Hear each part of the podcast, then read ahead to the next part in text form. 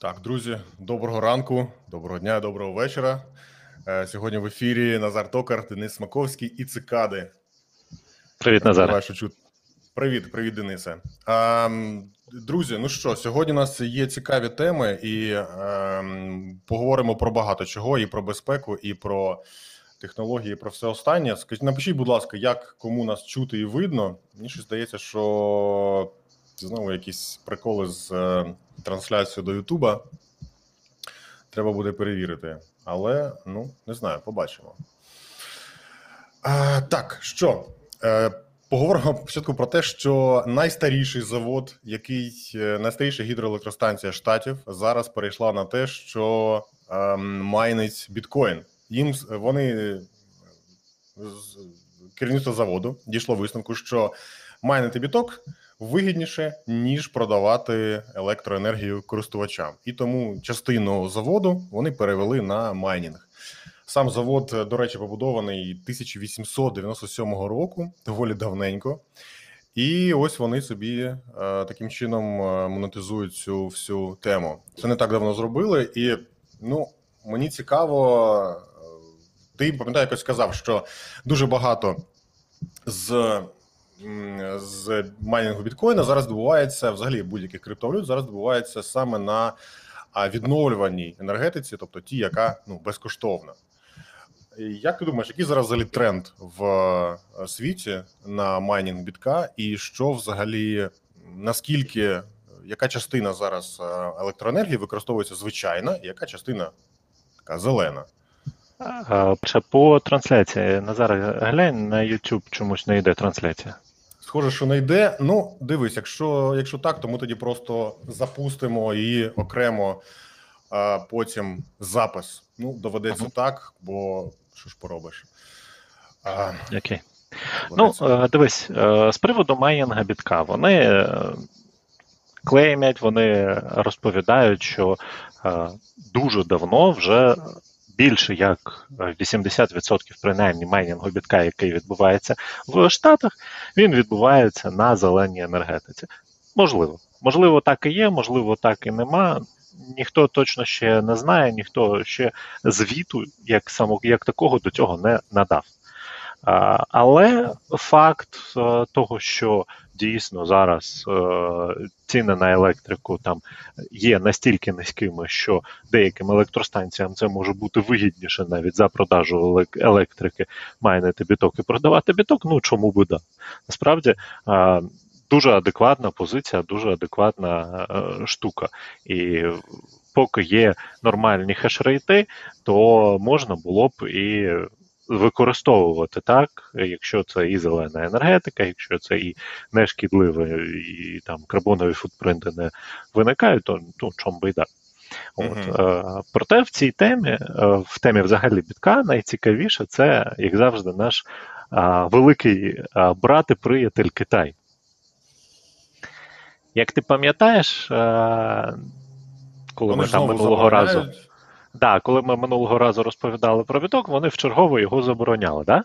Так, так, було таке. І е, сталася ситуація, що, е, як пам'ятаєш, теж обговорювали, що начебто там кудись ферми їдуть з Китаю в Казахстан. Казахстан і так далі. Ну, вони роз'їжджаються по всьому світу насправді. Але а, прийшла допомога, звідки її не очікували. Від слова зовсім. Тобто там у тебе ще запланована цікава новина про Китай. Так от, ще одна цікава новина про Китай, як Китай допоміг всьому світу. На сьогоднішній день зафіксовано ем, невелику, але вже просадку в цінах на відеокарти. Угу. Через те, що Тому що Китай величезні ферми, які були е, в Китаї е, забанені, і е, азіки їдуть, переїжджають.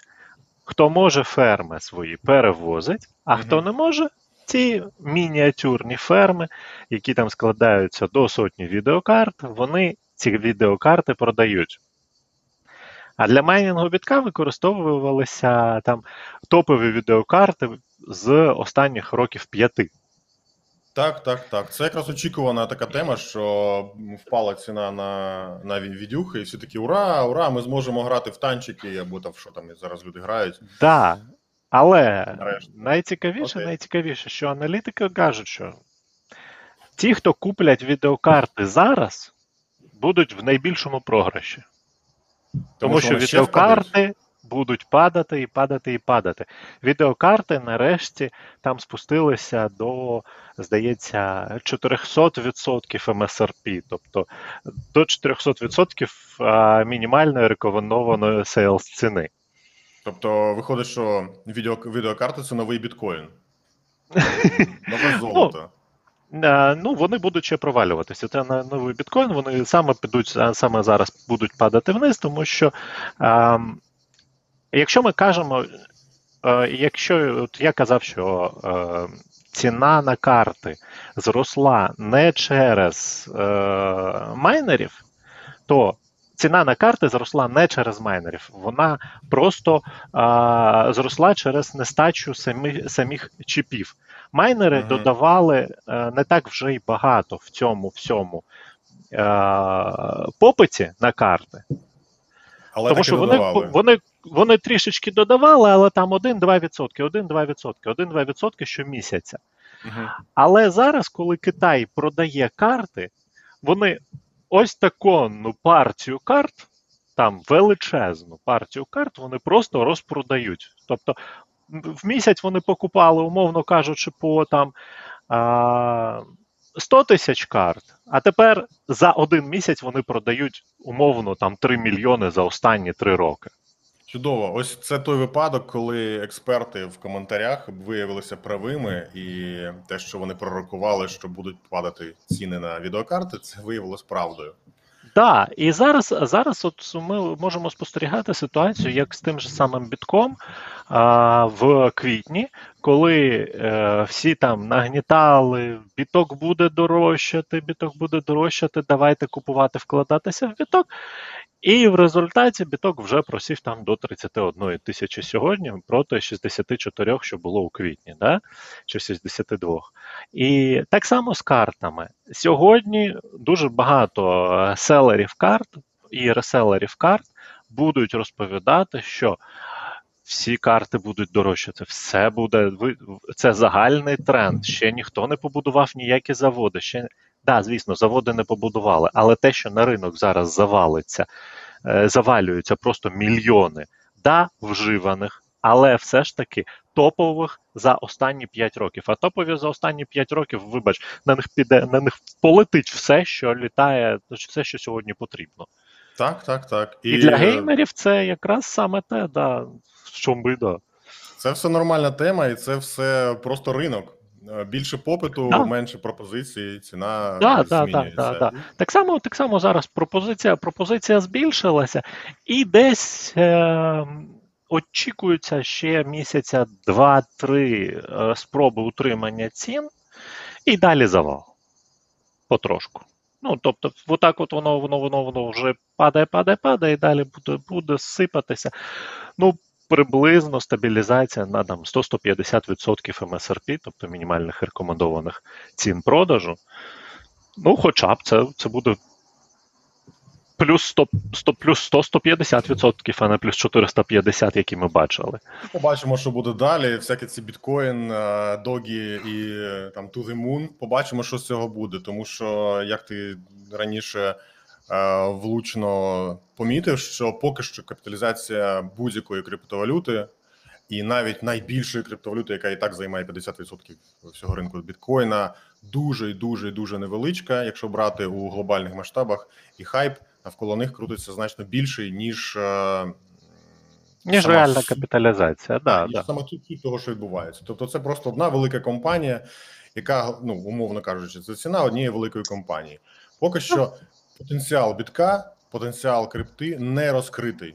Чи буде він розкритий далі, невідомо. Але сподіваюся, що ми побачимо цікаві і хороші новини в цьому в цьому на цьому ринку. І я сподіваюся, що більшість із них буде не про те, що ой, дивіться, біткоін упав, ой, дивіться, біткоін виріс. Ні, а про те, що криптовалюти е, дуже добре впливають на якось ну на ринок, взагалі, в принципі, планети і допомагають а, створювати щось хороше. а, окей, е, поки Денис ходить закривати двері, щоб нам не було чути цикад. Вже повернувся. Ні, не цикад- цикада, мої повертаються додому. Переходимо до наступної чудової новини. А Фейсбук. По-перше, хочу нагадати, хочу нагадати, вибачте, що Технокас виходить за підтримки Developer Shore, хороший, е, хороший аутсорс. Аутсорс, е, посилання на нього є в описі під відео. Дякую їм за підтримку.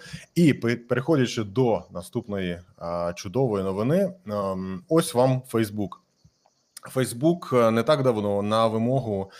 Е, Звичайно, не з не з власної, не з не з власного бажання, а на вимогу е, влади США е, додав поки що у iOS на айпадах і на айфонах додав можливість вимикати трекінг вимикати стеження за користувачем. Тобто, фактично, це забороняє Фейсбуку відслідковувати те, чим займається користувач у е, соцмережі, і таким чином забороняє йому дізнаватися все про наші з вами інтереси, побажання і те, що нам можна продати. Отже, Фейсбук це зробив. Фейсбук додав можливість е, це вимикати. Як завжди, це якась там невеличка галочка, де можна було відключати, але стався невеличкий сюрприз: Е, 75% користувачів iOS вимкнули цю функцію. І е, тепер тільки чверть користувачів Фейсбука, ну принаймні поки що на iOS, е, може відстежуватися Фейсбуком і таким чином монетизуватися. Останні люди це просто така, от пам'ятаєте, і пам'ятаєш, як було у Старкрафті, просто така чорна, ну як е, дим війни, да? просто от, нічого не видно, смог, смог війни. І що там відбувається, люди не знають. Але ми можемо туди вкидати бабло з надією, що там наші таблетки або наші якісь там комп'ютери куплять. І а, Фейсбук дещо панікує е, через це. Це, як на мене, дуже дуже хороша новина. І ем, я сподіваюся, що це таки е, хоча б частину тієї приватності, на яку ми мали розраховувати у в інтернеті, і так як він колись задумувався, ми можемо собі повернути назад. Як ти думаєш, Ден? А,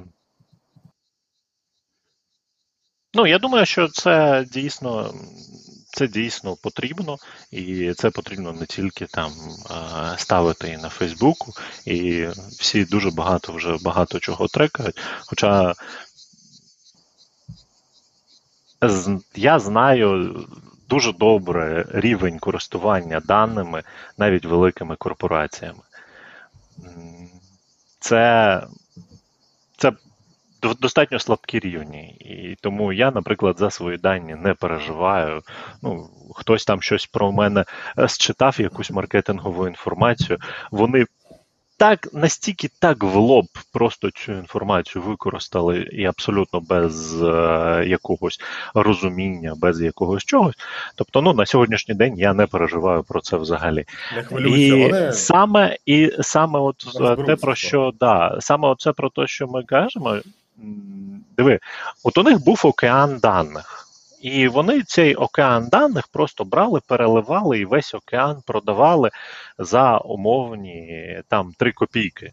Тому що ну, він стільки коштував. Да, там, вся база, вся база користувачів LinkedIn, поки вона не, ви, не вилізла у загальному доступі, е, вибір, вибірки з цієї бази там по 10-20 тисяч е, людей коштували ну, там, від 5 до 20 тисяч доларів.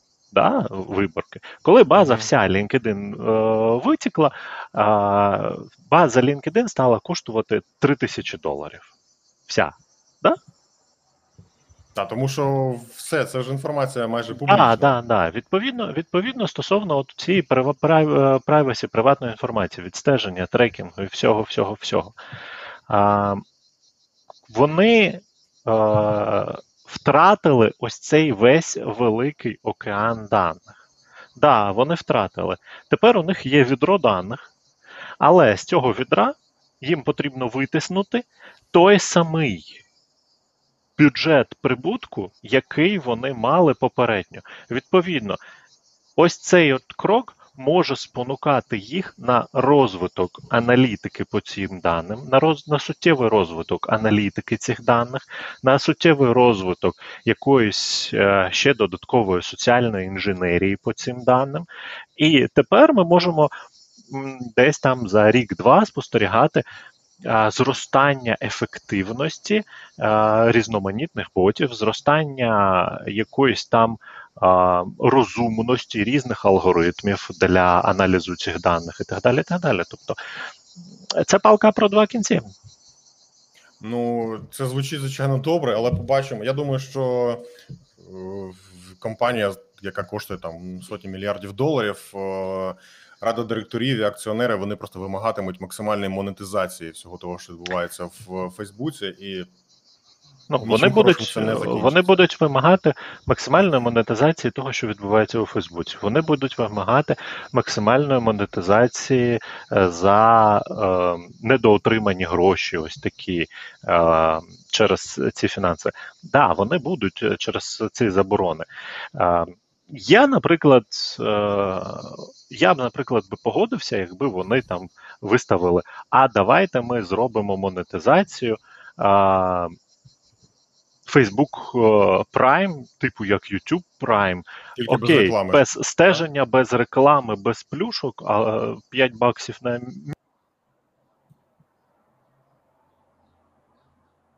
Так, Ден, ти десь ти десь зник. Ні, тебе перестало бути чути. Щось, мабуть, із мікро. Ти мене чуєш нормально? Так, ти мене чуєш. м Дене, будь ласка, роби щось із мікрофоном. Може, він у тебе розрядився. Давай, поки розкажу про те, що розшарив на екрані, поки Ден налаштовує е, мікрофон. Як тільки ти, я тебе почую, я тобі скажу. А друга чудова новина про Facebook. Нещодавно стало відомо про те, що 2017 року Фейс робив звіт про втручання у, у політику, у а, рекламній кампанії, взагалі у різні е, стрьомні теми. Напівлегальні і взагалі нелегальні теми на Фейсбуці, і стало відомо, що 2017 року, коли виходив цей, е, цей звіт, керівництво соцмережі вимагало від працівників, від тих, хто готував цей звіт, видалити звідти всі згадки про Росію. А чому це було зроблено? Чому така була? Чому вони пішли на такий крок? е, Тут не повідомляється, але виходить, що доволі нехороша. Нехороша штука сталася у звіті. Йшлося про те, що Росія використовувала Фейсбук для поширення е, крадених документів хакерами російськими. По перше, по-друге, для того, щоб втручатися у вибори, зокрема у вибори США і тому подібне. Як завжди, посилання на всі ці тексти, про які ми зараз говоримо, ми залишимо в описі під відео. Кому буде цікаво, почитати, почитати докладніше. І е, виходить, що така собі біленька і пухнастенька соцмережа а, Facebook зовсім не така вже біла, зовсім така вже і пухнаста. І вони як можуть е, прибирають е, контроверсійності. Ось не так давно вони прибрали е, пост е, пана Перебийніса, е, нашого посла, який розказував про який коментував статтю е, відомого нам президента Боліт, який він в якому він розказував, ну як, як завжди, повторював всі ці російські псевдоісторичні дані, і його видалили. Та після того, як з- о, все, я чую Дениса. Привіт, Денис. І привіт, цикади. Після того, як стало чути, ой, боже, що я кажу? Після того, як е, здійнявся хайп і люди почали масово жалітися, Фейсбук переглянув це рішення і пост таки повернули. Ти чув про цю про цю історію? Про цей пост, так би мовити, Путіна, і про те, що Перебийніс його прокоментував, і потім цей пост видалили. Ну, те, що там щось е, товариш написав е, якесь е, свої, своє бачення історії і бачення е, сучасності України Росії е, в стилі Карамзіна, це щось я, щось я таке чув. Да? Ну, Не до читав, речі, але глибоко засуджую. Да, е, ну, я навіть не засуджую. Ну, я, я навіть не витрачаю час на те, щоб читати таку помийку. Ну От. так, читати абсолютно немає сенсу. Я взагалі не розумію, чому вона хоч якийсь галас створила. Ну, написав і написав. Ну, у людини проблеми з психікою і взагалі деменція. Ну, нехай собі якось там лікується, нехай в'яже, пише тексти. Ну, не треба їх читати. Так, але е, потрібно розуміти, що е, все ж таки е, є е, алгоритми у Фейсбука. У Фейсбука є чіткі алгоритми, у Фейсбука є чіткі а, процеси, і там же є і ботоферми, які орієнтовані на роботу з цими алгоритмами. Тобто те, про що я казав е, перед цим, всі ці алгоритми вони достатньо прості, щоб їх легко ламати. Е, Береш е, адекватного дата Science інженера, і, будь ласка, він тобі створить модель, яка під, підбере модель, яка адекватно відпрацьовує від, під цей або інший алгоритм. І алгоритми зараз, за рахунок того, що вал цього всього, вал всієї інформації, вал всього, вони не складні. Штучний інтелект написаний на іфах. Ну, це з, з, з галузевого гумору. Так? І а корпорація Facebook, вона ніколи не була корпорацією добра, вона була корпорацією за бабло. До речі, чудова, чудова фраза, штучний інтелект написаний на іфах. Це я думаю, що це геніально. Це описує весь е, ринок штучного інтелекту і всі нейромережі разом узяті. Ну да. От. Ну, а фактично, це і є іфи, це просто купа іфів. Да, так да, є. да, це купа, це купа іфів. А, от, а Фейсбук він ніколи не був за добро. Тобто Фе- Фейсбук ніколи не ставив себе як е, корпорація добра, там, да, як, наприклад, там Google себе під під час е, намагається презентувати плюс-мінус, більш-менш вдало в цілому. І в цілому ми бачимо, що у нього там політика більш-менш вдала за те, щоб бути корпорацією добра. Ні, Фейсбук він казав, завжди казав. Ми е, корпорація за бабло. І так, все. так і є. І в принципі, якби всіх це влаштовує, всі І всіх це, і всіх, і всіх це влаштовує. А коли ми кажемо, що окей, у Фейсбука є ринок 140 е, мільйонів е, споживачів проти ринку 40 мільйонів споживачів, чиї інтереси він буде захищати в першу чергу? Ну, от, зрозуміло. Ось, до речі, хочу також привести приклад е, Газпрому і ФІФА. Ні, вибач, не ФІФА. Хто у нас е, УЄФА? УЄФА. УЄФА. Та, УЄФА та, ну, вся, давно.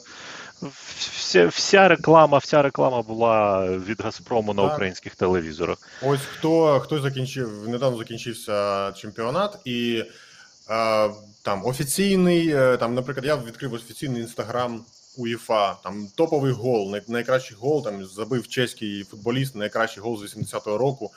Скрізь Газпром, Газпром, Газпром, ззаду Газпром, у нього там Газпром, скрізь Газпром, спонсор цього відео Газпром. І такий, так а ми дивимося, як. Е, Путін витрачає бабло на те, щоб купувати європейців, чи ми дивимося на те, як якийсь чувак забив, забив крутий гол? Таке от виникає питання. І він такий. Ми таки дивилися, ну я таки дивився, просто як Газпром витрачає мільйони доларів на ось це все. А, друзі, собі витрачає. Тут е, пишуть, ще раз кажу, що трансляція на Ютубі не почалася через технічні трабли. Sorry, так буває. Я що зроблю? Я потім цей, цей же стрім запущу після того, як ми поговоримо по тому ж URL у, який є у Ютубі. Я запущу по ньому стрім. Sorry, так буває. А переходимо до наступної чудової новини. Це новий вид пластику. Тут у нього є кілька чудових моментів.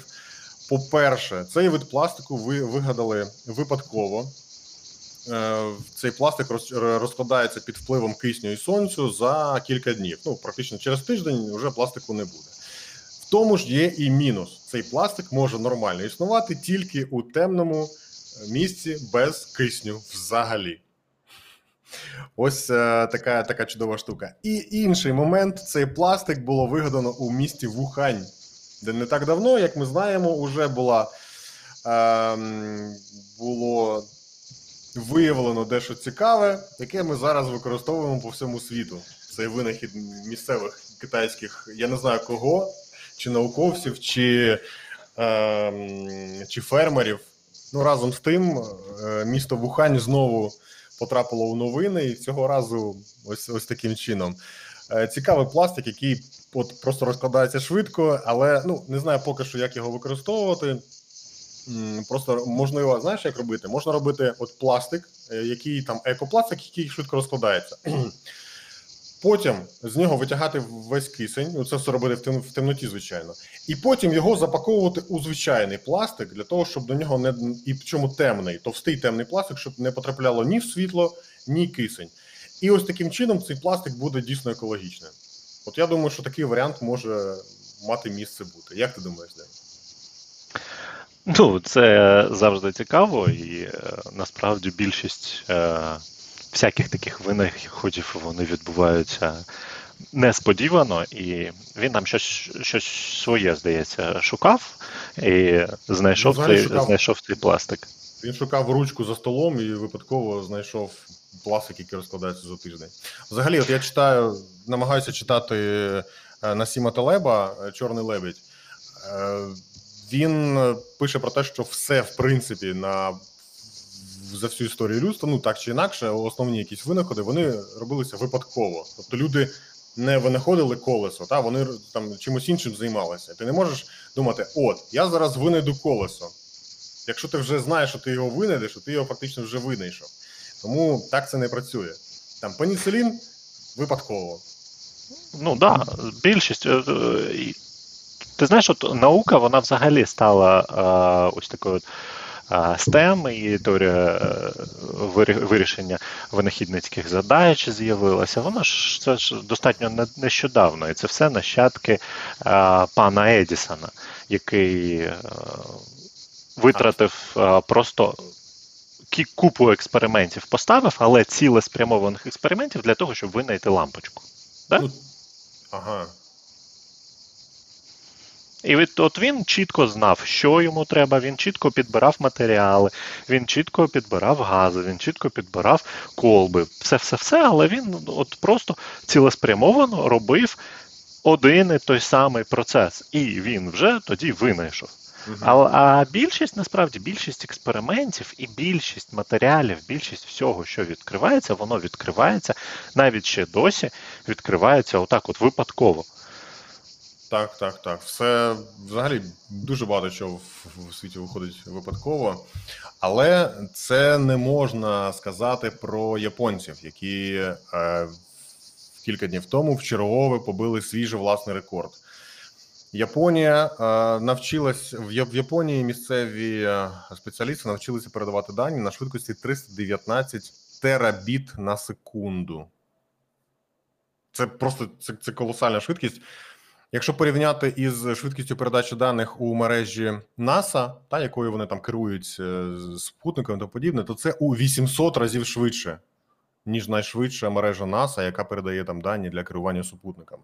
То це просто якісь колосальні, колосальні швидкості. Вони можуть.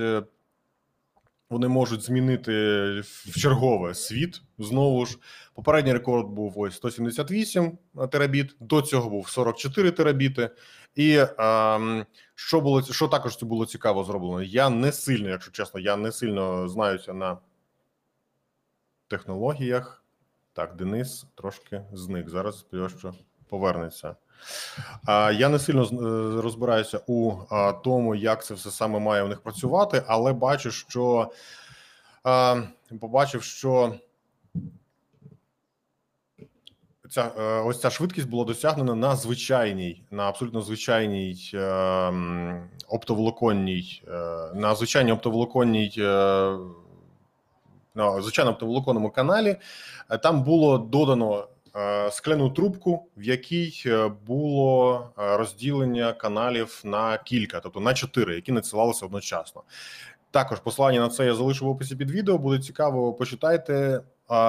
Мені цікаво, взагалі, що буде з цим далі, як, е, як взагалі інтернет буде розвиватися із такими швидкостями. Наскільки там в майбутньому це все буде можливо?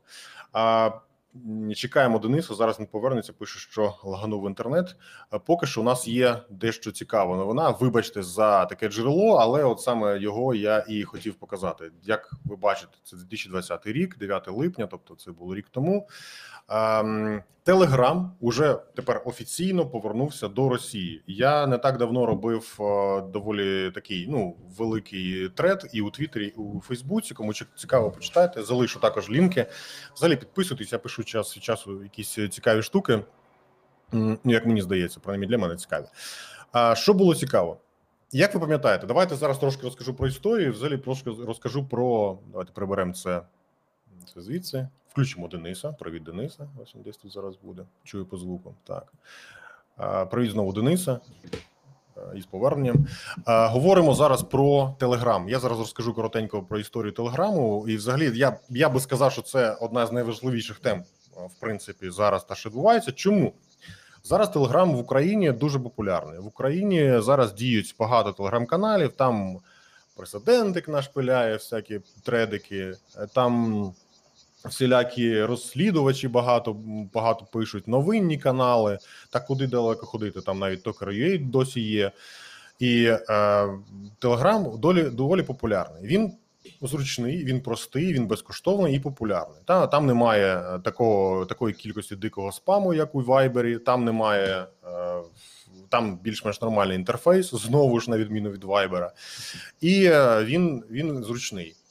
Також е, 2017 року та він отримав е, свого свого часу дуже хорошу рекламу, коли е, ВКонтакті тоді ще е, продали е, Дуров продав е, російській державі. Ну там комусь комусь пов'язаному з Кремлем, і за це отримав 400 мільйонів доларів. І це все про це все писали у змі, наче це було там. Ну такий собі майже рейден, е, рей, майже рейдерство, майже рейдерське захоплення. Що соцмережа коштувала більше, у нього там його примусили продати і тому подібне. І е, він тоді ну переїхав на здається Тринідад і Тобаго, а потім переїхав. е, Ні, Санкі це Невіц, Невіц, невеличка країна острівна біля, біля Північної Америки, а потім переїхав до Еміратів. Окей, ну такий собі, ем, такий собі декабрист, та? такий собі опозиціонер е, Павел Дуров, який переїхав, і з того часу він там відмовлявся надавати ключі, е, ключі розшифровки російській державі, фотографував типу просто ключі, писав ось вам ключі і так далі. Ну тобто такий собі гуморист. Після цього Роскомнагляд е, в Росії заблокував до- домігся в суді блокування, і Телеграм було заблоковано. Звичайно, це нічого не дало, тому що на той момент уже в Телеграмі працювали VPN-ки, проксі, і вони собі нормально продовжили продовжили діяти. Але ось е, була така ідея. Це це 17-й рік. Я нагадую, така собі трошки ретроспектива. 17-й рік. Так блокується Телеграм після цього, і Телеграм з перемінним успіхом продовжує рости. Продовжує він е, отримує популярну, дуже велику популярність у Бразилії, у Ірані, в Узбекистані, в Україні, тобто в країнах в першій частині списку з проблемами із е, свободою слова, і в Україні. В Україні з з, свободою слова проблем немає, але є проблема із е, відкритістю інформації і адекватністю її висвітлення. І коли став популярним Фейсбук, вибачте, боже, що я кажу, і коли став популярним Телеграм, то ця проблема тільки посилилася, тому що з'явилося дуже багато анонімних каналів. Які е, зараз багато українських змі використовують як джерела для інформації, коли вони розказують про те, що от дивіться, там щось сталося. Про це повідомляє там анонімний телеграм-канал а, у своїх е, постиках. І ем, коли Павел Дуров намагався зробити свій е, грам, ну у нього була була ідея зробити тон та Telegram Open Network. Це така собі мала бути даркнет платформа із внутрішньою криптовалютою, яка називалася би Грам. Так, це що це мало бути? Це такий собі був було налаштування над інтернетом, такий собі Тор, так, е, напіванонімна мережа, де можна було щось продавати, купувати, чатитись, обмінюватися файлами. Це все було би повністю децентралізовано. Це все було би підготовлено до е, великих е, скачків е, приросту користувачів. Тому там той же самий блокчейн мав би розділятися дуже швидко, і жодних проблем там з цим би не було. А він під це почав отримувати інвестиції, набрав 2,5 мільярда доларів інвестицій.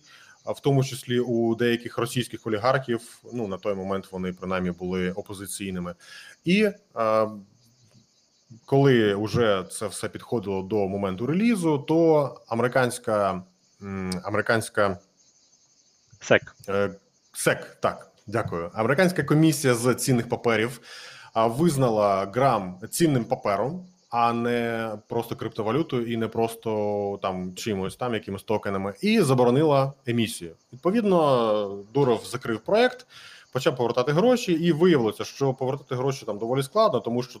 Телеграм на той момент він як був, так і залишався некомерційним проектом. Гроші він не приносив, і а, в той момент виявилося, що треба ще повертати інвестиції, а це 2,5 мільярда доларів. Е, Він запропонував частину повернути зразу, якщо плюс 10% люди брали. Частину можна було повернути. е, Ні, здається, 70% можна було отримати одразу, або 110, якщо через рік.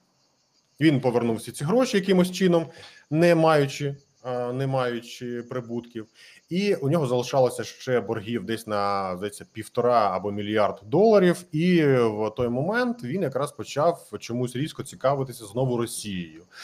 Е, Дуров поїхав на спіл на спілкування із Мішустіним, це прем'єр-міністр тієї країни. Е, Потім Ілля Ілля е, забув, як його звуть, ну це і не грає ролі. Один це віце-президент Телеграму поїхав на зустріч в Іннополіс. Саме тому я показував ту картинку.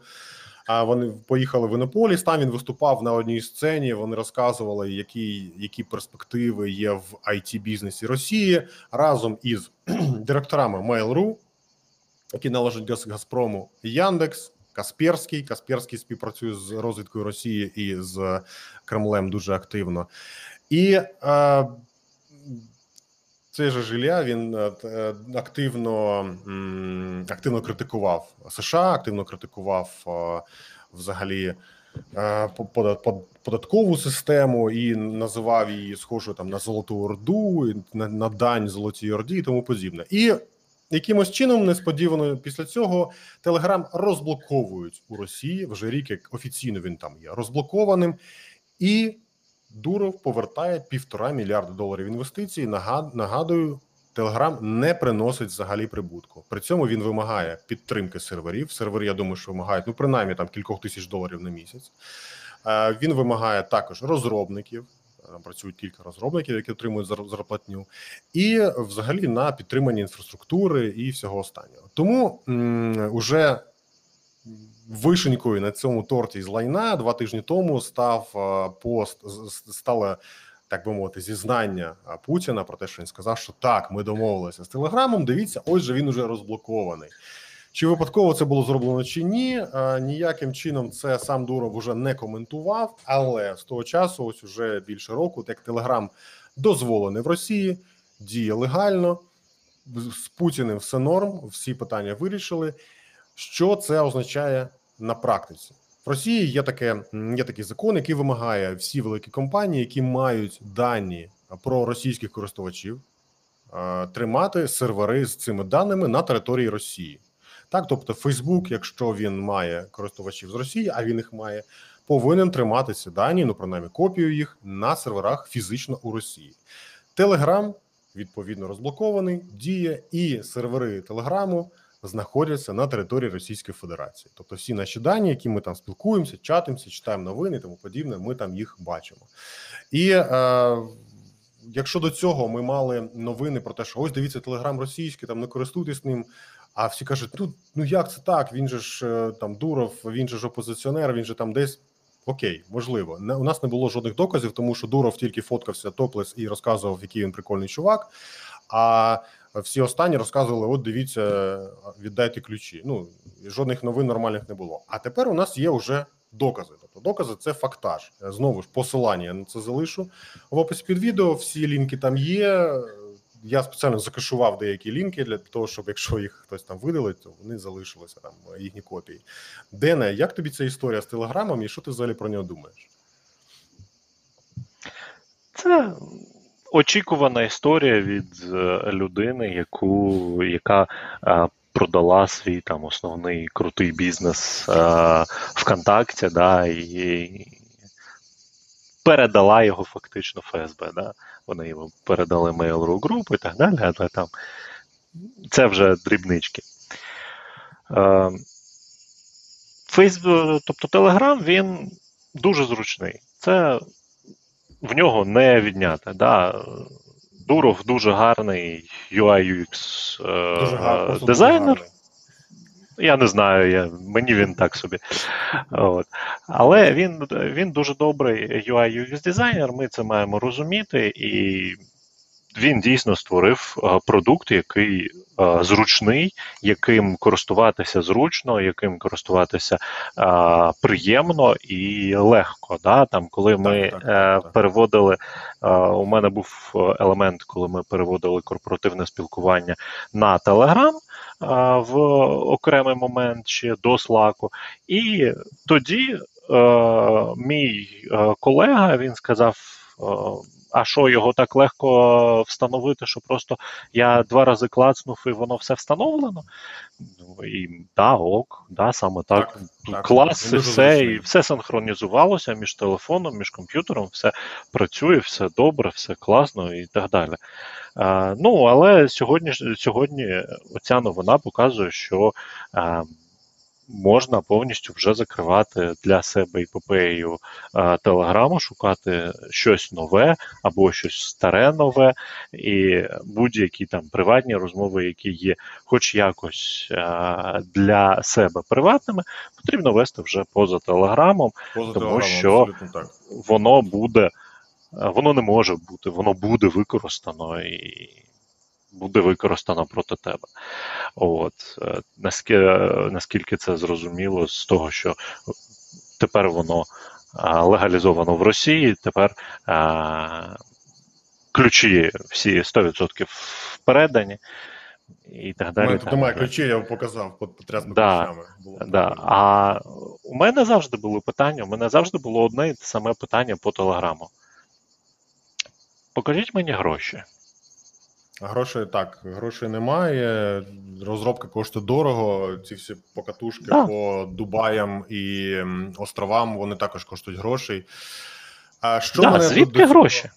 Що мене до цього також наводило на думки, що щось тут не так. По-перше, е, по-перше, дизайн Телеграму, як робився спочатку одними ті самими людьми, як і ВКонтакті, так і продовжився навіть після продажу контакту. Це, звичайно, не прямий доказ, але а, всі ті ж ілюстрації, які досі, ось там не, не так давно якесь було оновлення, ті ж самі ілюстрації, ну тобто в тому ж самому стилі. Ну, вона стилістика та, та сама. Да. зроблено і в контакті. Тобто в контакті, ось зараз, сучасний, так відкрити VPN, подивіться, як він у них виглядає. Це те саме. Але окей, це ще це ще таке. Антон Розенберг, працівник е, Фейсбук, працівник спочатку ВКонтакті, а потім е, потім один із співзасновників Телеграму, який посварився із Дуровим, і вони з ним дуже неприємно розійшлися свого часу. А вони, до речі, через дівчат здається. Ну, це вже інша історія. А, вони він написав великий пост на медіумі. Це був здається вересень, вересень, здається, 17-го року. Великий пост він написав про те, що по-перше, ну там було багато чого різного цікавого. А докази, докази це тільки слова цього Антона Розенберга. Тому вірити їм чи не вірити, це кожен лишає для себе. Важливо було те, що, по-перше, Телеграм було створено на гроші, звичайно, там після продажу ВКонтакті. ВКонтакті не було не було віджато, його було абсолютно нормально продано. Ті 400 мільйонів заявлені в, в пресі. Це була тільки частина грошей, на які домовилися Газпром. Ну там представники Газпрому, представники Кремля, так мовити, і Дуров. Іншу частину отримав уже. Інш було розіграно карту. Ось дивіться, віджали теле е, віджали ВКонтакті. Ні, це було не так. І за словами Розенберга, це, е, це була просто така історія для того, щоб імідж опозиціонера у Дурова. Все після цього він почав працювати далі і продовжив співпрацювати. Це перша теза. Друга теза дуже важлива: те, що частина розробників е, Телеграму як була, так і залишилася у будинку Зінгера на ам, у Петербурзі, та, у центрі Петербурга на Невському проспекті.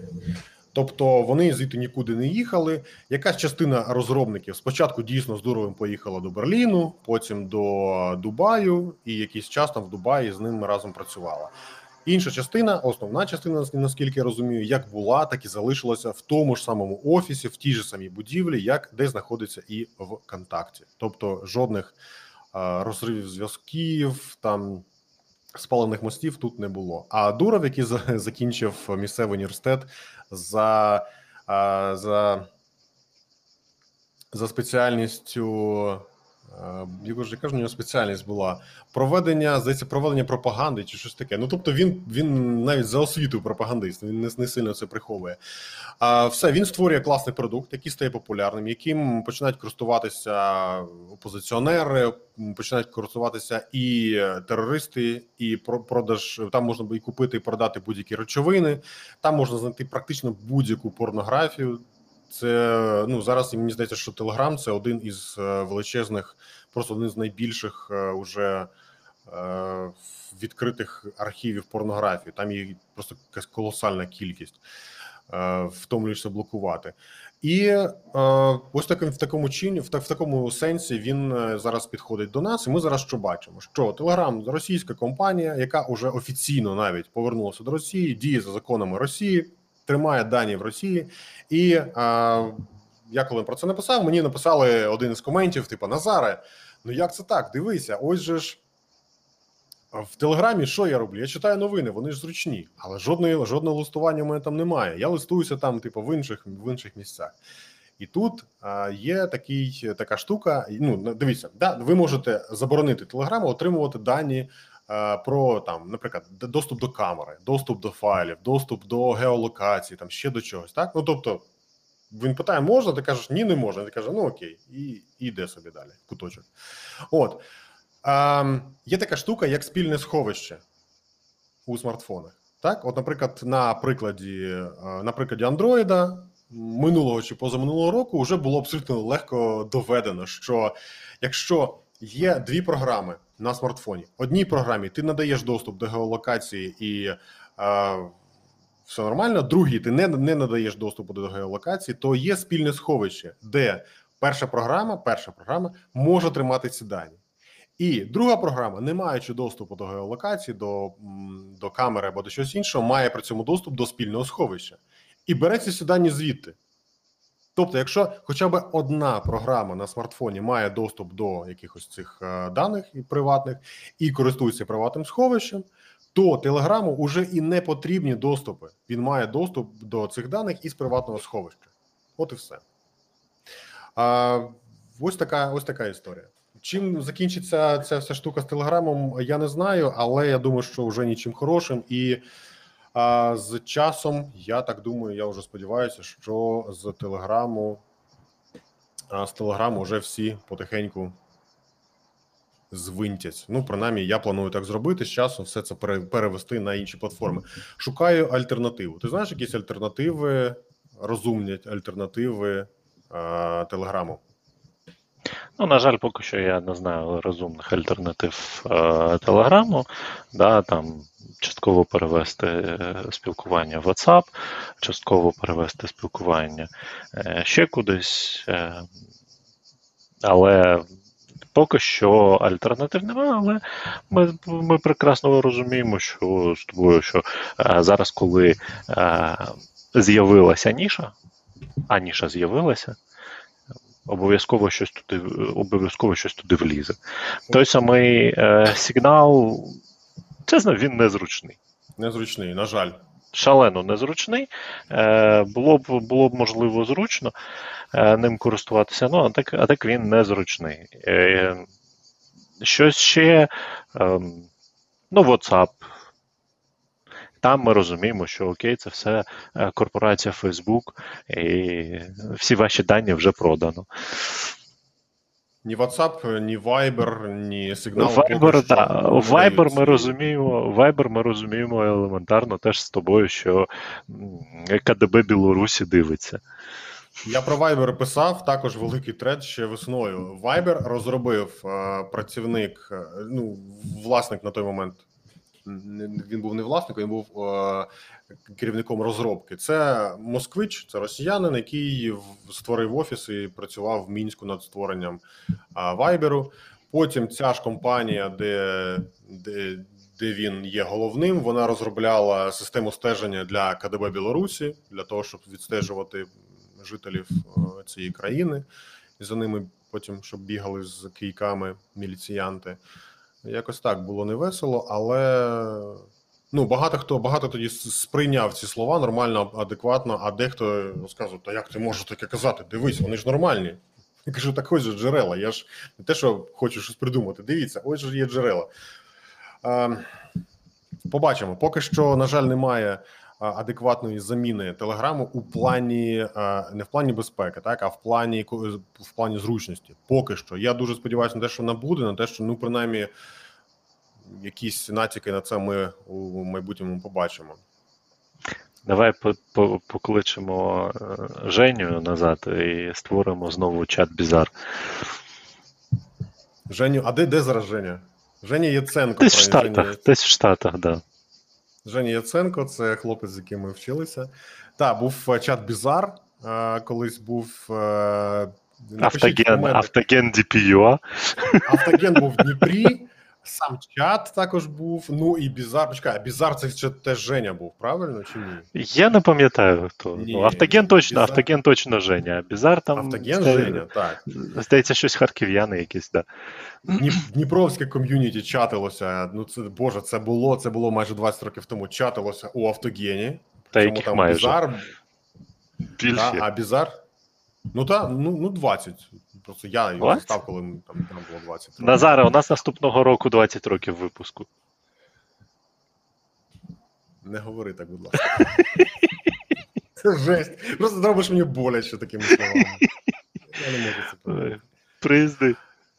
Та треба, та треба. А, так, ви- витер сльози. А, так от, і е, так, щось, щось має бути своє. Має бути своє. По-перше, заміна тільді. Так, у нас зараз е, половина, половина лендінгів зроблена на тільді. Тільда це російська компанія, яка тримає дані в Росії. А проблема тільди в тому, точніше, не тільди, з тільди все добре, у них все тіп-топ. Проблема України в тому, що тільді немає адекватної заміни. У нас є VIX, який ну більш-менш норм, та але все на цьому, на цьому, в принципі, конструктори сайтів більш-менш адекватні, безкоштовні закінчуються. Ну, ще є А- той, той самий український Weblium, а, Draftium і так далі від Template монстрів.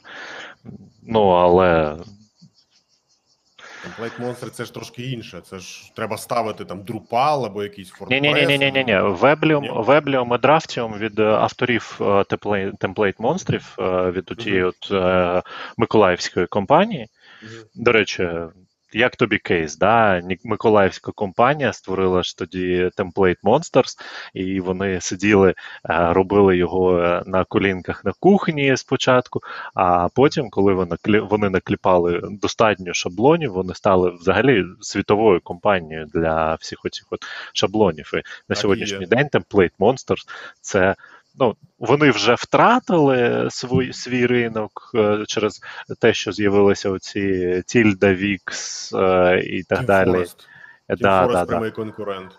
Але все одно, ну, вони там років 5 тому взагалі були величезними лідерами. Так, так, так. Вони собі на свій хліб з маслом заробили і зараз займаються чим іншим. Да, ну там зараз е, вони частково і в Персоні, там я знаю, працюють е, вихідці з е, Template Monsters і так далі. Тобто, ну да, є проекти, є українські проекти. Це один з тих, який я знаю, це Draftium і Weblium. Це Мгм. два проекти. Вони поряд один з іншим. Weblium – це платформа для того, щоб е, все викинути. Draftium – це платформа, щоб там накидати драфт е, свою, своєї сторінки, і, звичайно, дуже зручним конструктором це все робиться. Ну, можна теж спробуй, якщо хочеш. Я пам'ятаю, що м, так, от якраз темплейт Monster було зроблено в Миколаєві на колінці. Я не знайомий з цими розробниками. Я просто пам'ятаю, що вони свого часу мали вже отримали конкурента Theme Forest. Це практично те саме, там, де можна було просто купувати якісь е, темплейти для WordPress. Спочатку тільки для WordPress, потім вже для всього, для Drupal, для чого завгодно. А що цікаво, історія їх дуже схожа. Це так, це австралійська компанія, яка яку створили там якісь друзі десь в гаражі на там двох ноутбуках без грошей, без нічого, і яка зараз е, там це номер один за продажем темплейтів. Team Forest, вони просто вони мають колосальні прибутки. Вони при цьому вже завдяки тому, що вони монополісти, вони отримують, здається, 30% прибутку, якщо у тебе. Е, якщо ти продаєш ну, якщо ти продаєш ексклюзивно у них на їхній платформі твій темплейт, і 60% вони беруть твого прибутку, якщо ти продаєш ще на інших платформах. Тобто вони можуть собі дозволити і роблять такі вже кінські умови. Як на мене, це не дуже добре, але скажімо так, ринок є ринок, не хочеш, не користуйся, і от народ користується, тому що вони е, це як Амазон. Тобто вони там купують всі, там всі ці темплейти купує вся планета просто мільйонами мільйонами копій щодня. Тому маємо, що маємо. А, так, ну що, телеграм ми обговорили. Я думаю, що до цієї теми ми ще не раз повернемося. Я сподіваюся, що будуть питання, будуть коментарі. Також, друзі, я вам нагадую, будь ласка, якщо у вас є якась цікава новина, якийсь цікавий момент, який ви пропонуєте нам обговорити, або мені, або Денису нагугліть нас десь в якихось соцмережах. Пишіть, присилайте нам ці новини. А якщо вони нам також зайдуть, ми їх обговоримо.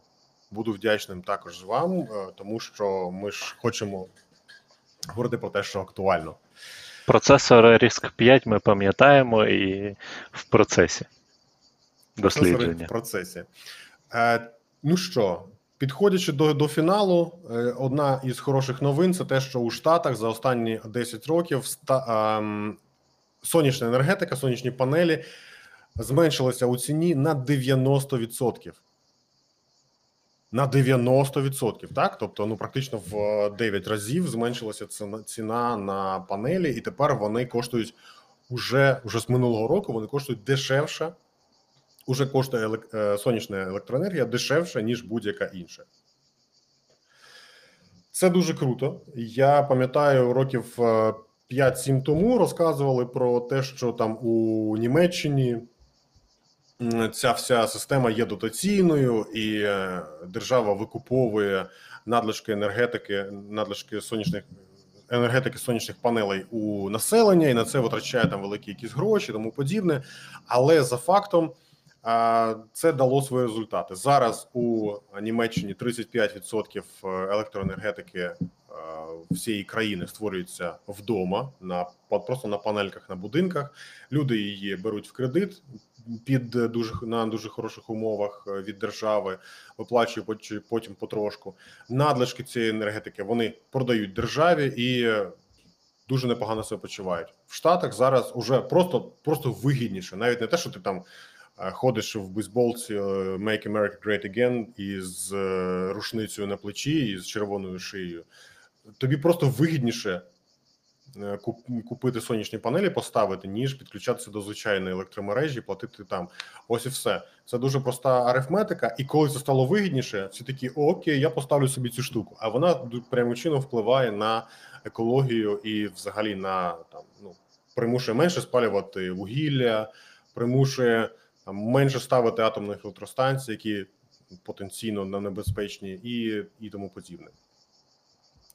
Я дуже хочу, щоб в мене, коли я виросту на будинку, були сонячні панелі, і я міг собі заряджати мій електрокарчик від сонячних панелей, не заряджа, не, не заправляти його а, там, бензином або дизелем, а їздити собі на чистій енергетиці.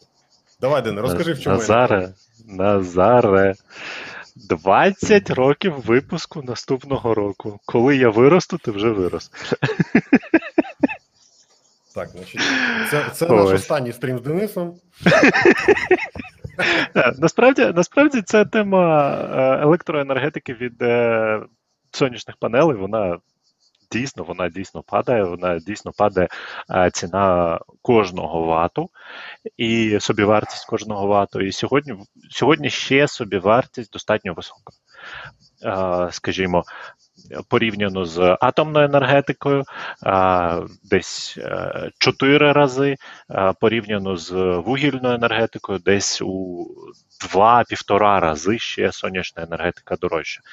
Звісно, що інвестиції, які йдуть в цей е, ринок, а всі продажі, які робляться на цьому ринку, вони фактично є і інвестиціями подальшими в розвиток ринку, приведуть до того, що е, от скоро ми побачимо ще е, черговий якийсь там е, зниження цін і. Урівняються або підійдуть вже до такої от абсолютно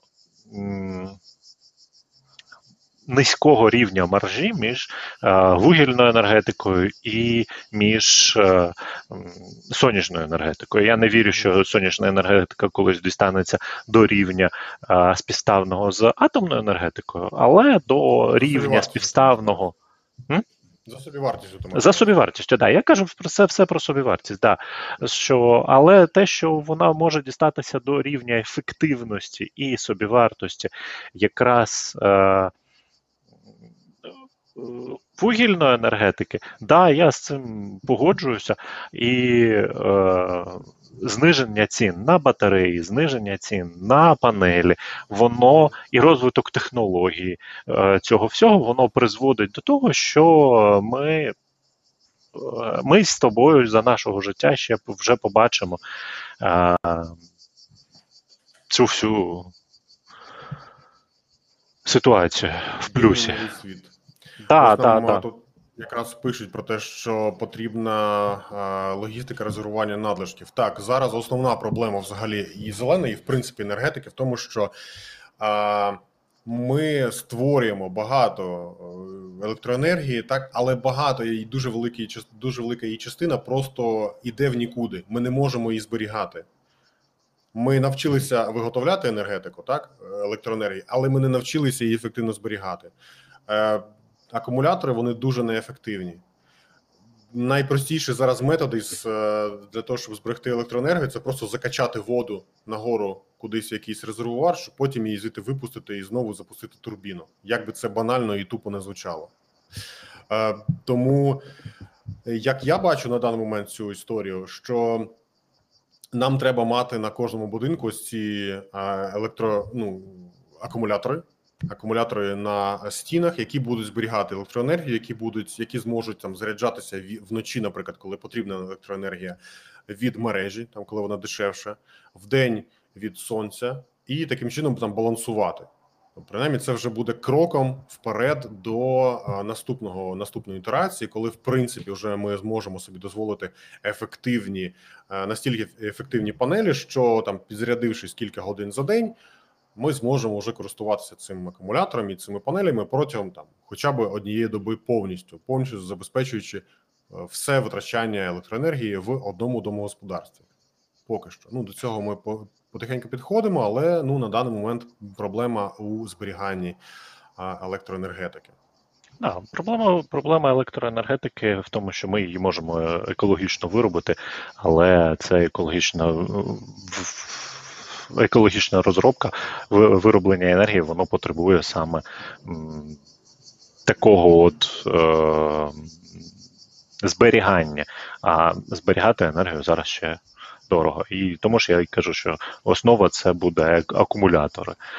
І Є багато вже досліджень, там і графенові акумулятори, і алюмінієві акумулятори, які зараз ідуть е, на заміну літій-іонним.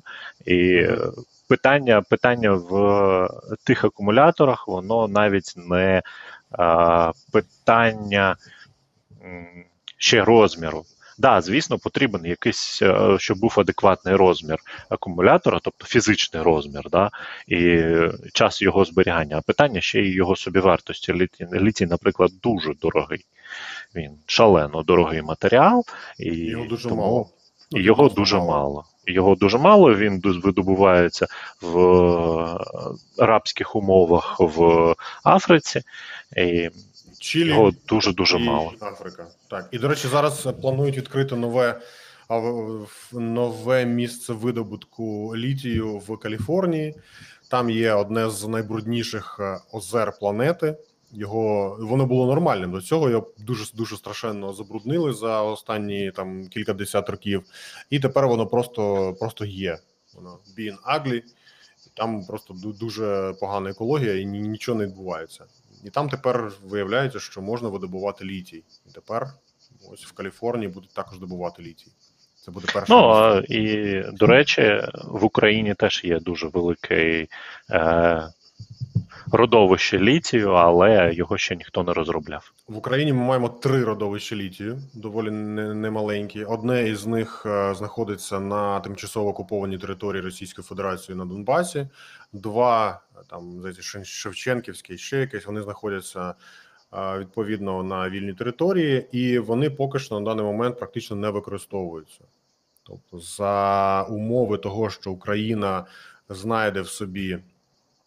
Знайде собі сили та натхнення ними займатися, але не просто продаючи потім далі цю ну літій як літій кудись вагонами, там де будуть його робити, а створюючи саме продукт із доданою вартістю, тобто побудувавши заводи, де будуть виготовлятися літій-іонні акумулятори, і продаючи вже акумулятори, так ми зможемо собі. е, я думаю, що абсолютно спокійно додати до сільхо- сільхоз, е, сільхоз сфери і IT, додати третю сферу, ну і важкої металургії, додати третю сферу, четверту вже сферу, яка зможе додати дуже непоганий плюс до ВВП України. Так, але для цього треба знайти собі сили, натхнення і це все зробити. Це звичайно відкрите питання. Питання не до нас з тобою, питання до влади. Але якщо це Да. так і зроблять, це буде дуже круто. Це буде Так, і це ж і це ж питання е, рівня технології, яку потрібно залучити, рівня інвестицій. Це питання того, скільки років потрібно на те, щоб просто побудувати це, щоб воно почало працювати, тому що ми не кажемо про навіть е, вихід на точку окупності. Звісно, це все потрібно проекти запускати і робити, але е, потрібно також розуміти, що це проект на 3-5 років щонайменше до точки старту. І е, для цього має, маємо мати стабільні бізнес-умови, стабільний клімат для людей. Щоб той, хто да, той, хто інвестор, систему. він прийшов, він прийшов, е, вклав сюди гроші, запустив це і сказав: Окей, я сюди, я сюди поклав там 5 мільярдів доларів. Я розраховую там на бізнес з тривалістю 50 років. І йому мають сказати, окей. Захист, захист своїх інвестицій в першу Так, чергу. я розраховую на захист своїх інвестицій. Тобто мені потрібна не там е, нянечка е, інвестиційна, а мені потрібна нормальна судова система, яка буде захищати мої інтереси, яка буде захищати мене повністю. Мені потрібні умови від держави, які нададуть мені там і гарантії території, гарантії е, якихось е, підключення живлення, е, підключення комунікацій, все, все, все, підведення доріг. Ну тобто, це величезний комплекс, який е, має бути. І, на жаль, ми бачимо зараз, що інвестори, е, які почали заходити в Україну, почали з неї тікати. Ну так, і це зрозуміло чому. І ми зараз е, можемо е, бачити на прикладі, так, тому як там СБУ відпрацювала не- нещодавно, накривши великий цех, щось там по майнінгу криптовалюти, які начебто крали 5 мільйонів е, на 5 чи 7 мільйонів до гривень щомісяця електроенергетики. Здається, чи в Вінниці, чи в Житомирі, я вже не пам'ятаю. Е, Потім виявилося, що це не зовсім майнінг, це насправді взагалі інша тема. А потім виявилося, що електрику вони не крали, а купували, і це взагалі повністю легальна компанія. Мгм. І А потім така- взагалі виявилося, що фотографію, яку зробили, це фотографія була не з азіками, а з PlayStation 4. Да? це PlayStation 4, причому не Pro, а просто PlayStation, на яких стоять Сліми, диски. Так, це компа... це, це, це цех, де вони розганяли, ну, наскільки я зрозумів, там, де, де вони а, набивали ботів, які потім продавали. Ну, просто, просто боти виконують стандартні дії в там FIFA або в чомусь, і потім їх просто продають за реальні гроші. Це нормальний звичайний бізнес. Цим займаються там сотні тисяч людей на планеті в, в купі ігор. Це нормальна тема. Люди платять податки, люди, люди оплачують електроенергетику і все роблять. Приїжджає СБУ, каже: Ага, ви майните крипту, ви крадете електрику. Всіх обличчям в підлогу, всю техніку забрати, і інвестори такі кажуть: а що ми тут будемо робити? Ну ми що будемо чекати наступного разу, коли нам прийдуть і обличчям будуть товкти в підлогу. Та ні, краще ми де-небудь там в Молдові, в Польщі, в Естонії або просто, господи, в Чорногорії відкриємо в такий самий бізнес, домовимося з владою, будемо собі спокійно себе почувати. От і все. Е, Це Або ще є теж ситуація, де з нещодавного е, під час е, доставки е, розбили акваріум.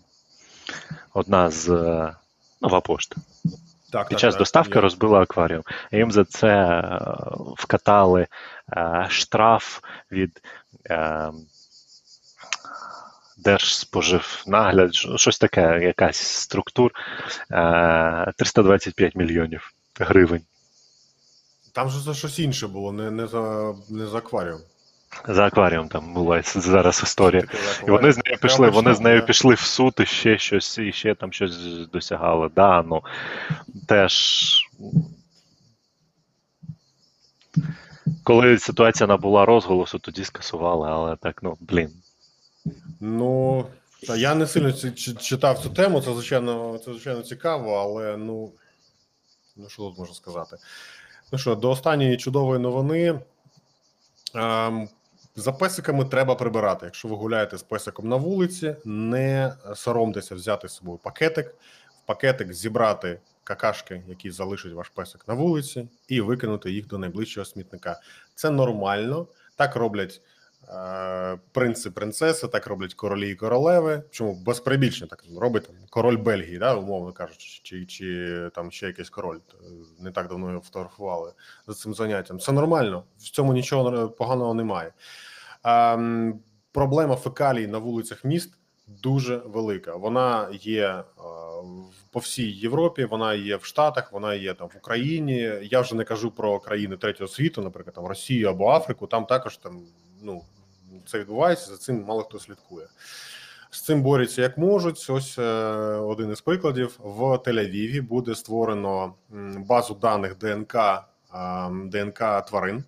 При реєстрації собаки кожен власник собаки має надати, а, так би мовити, зразок ДНК свого, свого, свого улюбленця, свого песика, для того, щоб його внесли до бази і ем, записали всі його параметри. І відповідно, потім, якщо знайдуть какашки на вулиці, то їх буде протестовано на ДНК і автора точніше, не автора, а власника автора цих е, творінь буде оштрафовано.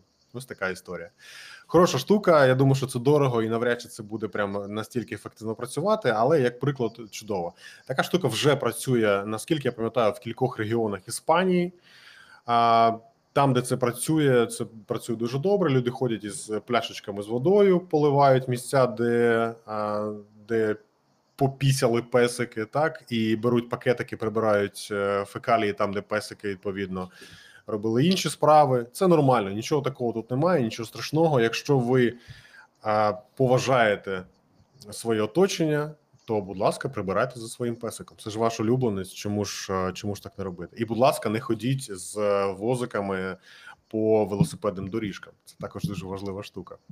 Тому що вас може просто банально в'їхати велосипедист, і йому і він буде абсолютно правий, тому що ви йдете по його по його доріжці. Ну, е, мені нагадує, мені нагадує ось цей питання прибирати за своїми собаками. Нагадує добрий серіал е, Мільярди. Дивився, ні?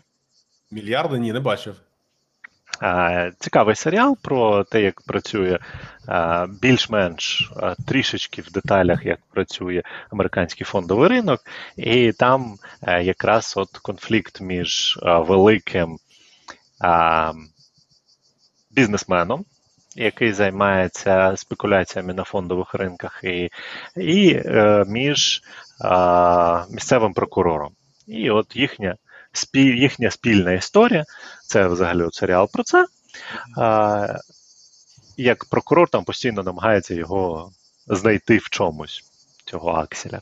Але там один з епізодів, і здається, це третя серія першого сезону. А у мене десь була навіть був, був навіть вирізаний конкретно цей епізод. І там оцей от прокурор він виходить на вулицю і бачить, як чувак е, не прибирає за своєю собакою. Він каже: Приберіть, будь ласка, за своєю собакою. Той чувак, да ну що, да, да. Каже, ні. Сьогодні ви не прибрали за своєю собакою. Інші люди це побачили. Це народжує вседозволеність. Вседозволеність народжує хаос. Хаос народжує комунізм і так далі. Тобто він бере і отак от все почергово розповідає і каже, що ви сьогодні маєте це зробити заради того, щоб було гарне, краще завтра. Не будьте комуністами, при- прибирайте записки. Да, да, да, да. Ну і взагалі, ну, взагалі цікавий серіал. Я рекомендую всім подивитися, принаймні перші кілька сезонів. Перші два там три сезони вони дуже цікаві.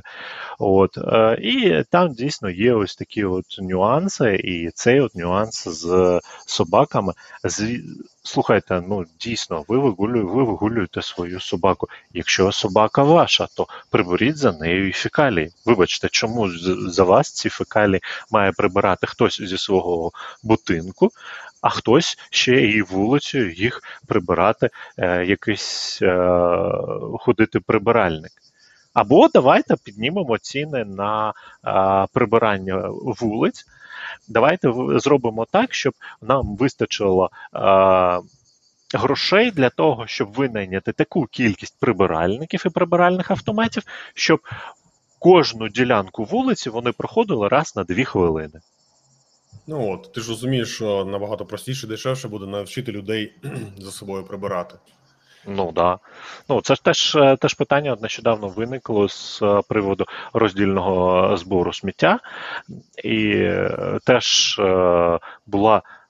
Було відео десь з Америки, де працює величезна фабрика, е, на якій сміття можна не розділяти, і привозять туди сміття, і там показують, да, звісно, це геніальна, це величезна інженерна конструкція, вся ця фабрика, на якій діють лазери для визначення товщини пластику, повітряні пушки для того, щоб відсіювати різні гармати, для того, щоб відсіювати різні е, обсяги, там сортувальні, фільтрувальні різні станції.